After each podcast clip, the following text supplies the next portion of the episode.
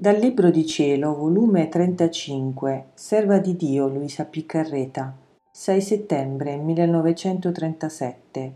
Scopo della creazione, vita parlante ed operante di Dio nella creatura. Chi è la sua parola, la divina volontà. Come chi fa la propria volontà si gioca la divina. Sono tra le braccia del voler divino il quale mi ama tanto che non vuole che scendo dalle sue braccia più che paterne, per custodirmi e crescermi come lui vuole e piace. E se mi sente dire che io l'amo, oh come festeggia, e mi forma intorno mari del suo amore, che in ogni istante mi dice ti amo, ti amo. Ed il mio dolce Gesù, visitando la piccola anima mia e trovandomi nelle braccia del suo volere, tutto contento mi dice Figlia mia benedetta, come amo di trovarti sempre tutta abbandonata in queste braccia. La tua sorte è assicurata, vivrai dello stesso nostro cibo, avremo beni comuni. Tu devi sapere che scopo unico perché creammo la creazione fu proprio questo. La creazione doveva servire come abitazione dell'uomo e l'uomo doveva servire per abitazione nostra. Volevamo formare tante nostre vite per quante creature uscivamo alla luce del giorno. Ognuna di esse doveva possedere la nostra vita, ma vita parlante ed operante. Ne sappiamo stare dove stiamo, senza dire nulla e senza operare.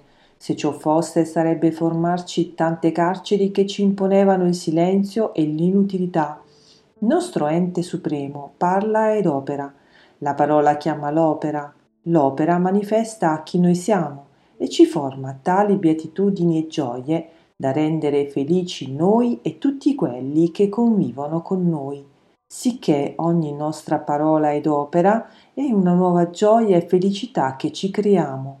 Ecco perciò vogliamo formare nell'uomo la nostra vita parlante ed operante, che dovevamo formare tali meraviglie del nostro essere divino da creare nuove e sempre più belle creazioni. Volevamo sfoggiare e dare il corso a ciò che possiamo e sappiamo fare ed il corso alle nuove gioie e felicità. E dove tutto questo? Nella nostra abitazione dell'uomo. Ma vuoi sapere tu chi è la nostra parola, la nostra volontà? Essa è l'operatrice delle nostre opere, la narratrice del nostro essere divino, la portatrice e la conservatrice della nostra vita nella creatura. Senza di essa noi non ci muoviamo dal nostro trono, né formiamo vita in nessuna abitazione.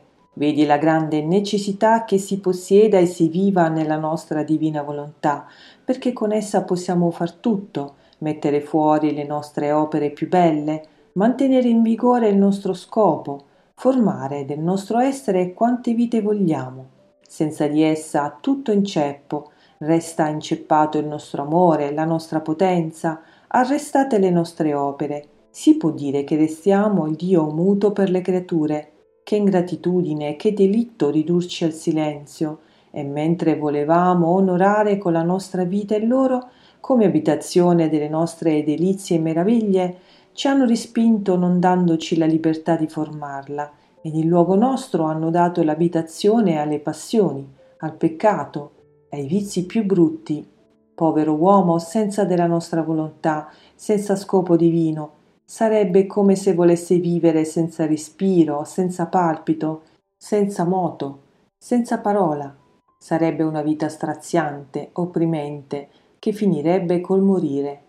È vero che con la nostra potenza ed immensità coinvolgiamo tutti, ci troviamo in tutti e dappertutto, ma mancando il nostro voler divino in loro, non ci sentono mai parlare, non comprendono nulla del nostro essere supremo, vivono nella nostra immensità perché nessuno può sfuggire da noi, perciò non si sentono figli nostri, ma come estranei da noi.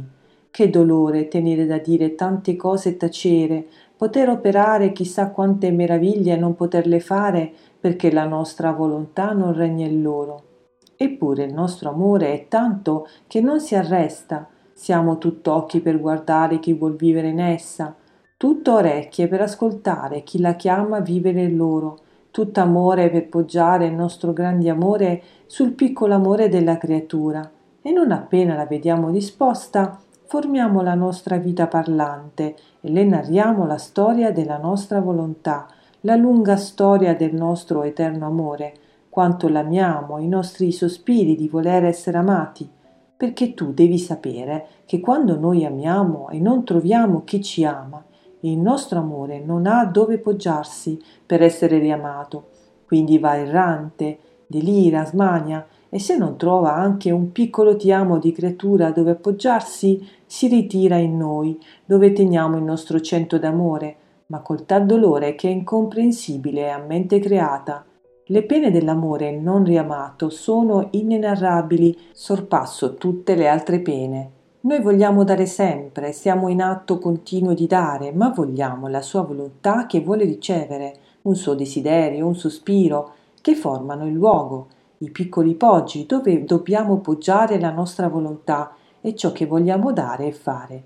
Questi desideri e sospiri sono come orecchie che ci ascoltano, occhi che ci guardano, cuore che ci amano, mente che ci comprendono, e se non troviamo questi piccoli poggi non possiamo darle nulla, ed essa resta cieca, sorda, muta e senza cuore. Quindi la nostra vita viene messa in fuga, ricoverandosi nelle nostre regioni celesti. Onde continuavo a pensare alla divina volontà, mi sentivo tutta investita e pregavo il mio caro Gesù che mi aiutasse e mi tenesse chiusa nel suo cuore, affinché vivessi e non conoscessi altro che solo il suo volere divino. E lui, ritornando, ha ripreso il suo dire Figlia mia, tutto il bene della creatura sta legato alla mia divina volontà se da questa si scioglie, tutti i suoi beni sono finiti. Tu devi sapere che ogni qualvolta si fa l'umano volere, si gioca la divina con tutti i suoi beni, quindi si perde tutto il bello, tutto ciò che è santo e buono. Onde è una perdita incalcolabile. La povera creatura viene gettata nella miseria più squallida, perde i diritti a tutti i beni, viene investita da tale infelicità che non le dà mai pace e se pare che ha qualche bene è apparente, che la finisce di torturare. Invece ogni qualvolta con tutta fermezza decide di fare la mia divina volontà, si gioca l'umano volere, le miserie, le passioni, si gioca tutti i mali, i miseri cenci, le vesti sporche che le aveva formato l'umana volontà. Che perdita felice perdere i mali, le miserie, e gloria e vittoria e onore ma perdere i beni è viltà e disonore. Vedi dunque se la creatura vuole, può rifarsi della grande perdita che ha fatto della mia volontà col fare la sua, molto più che avrà in suo aiuto la nostra potenza, il nostro amore e la nostra stessa volontà. Con l'acquistare di nuovo i diritti di tutti i beni, tutti la difenderanno per rifarsi del gioco perduto. Fiat.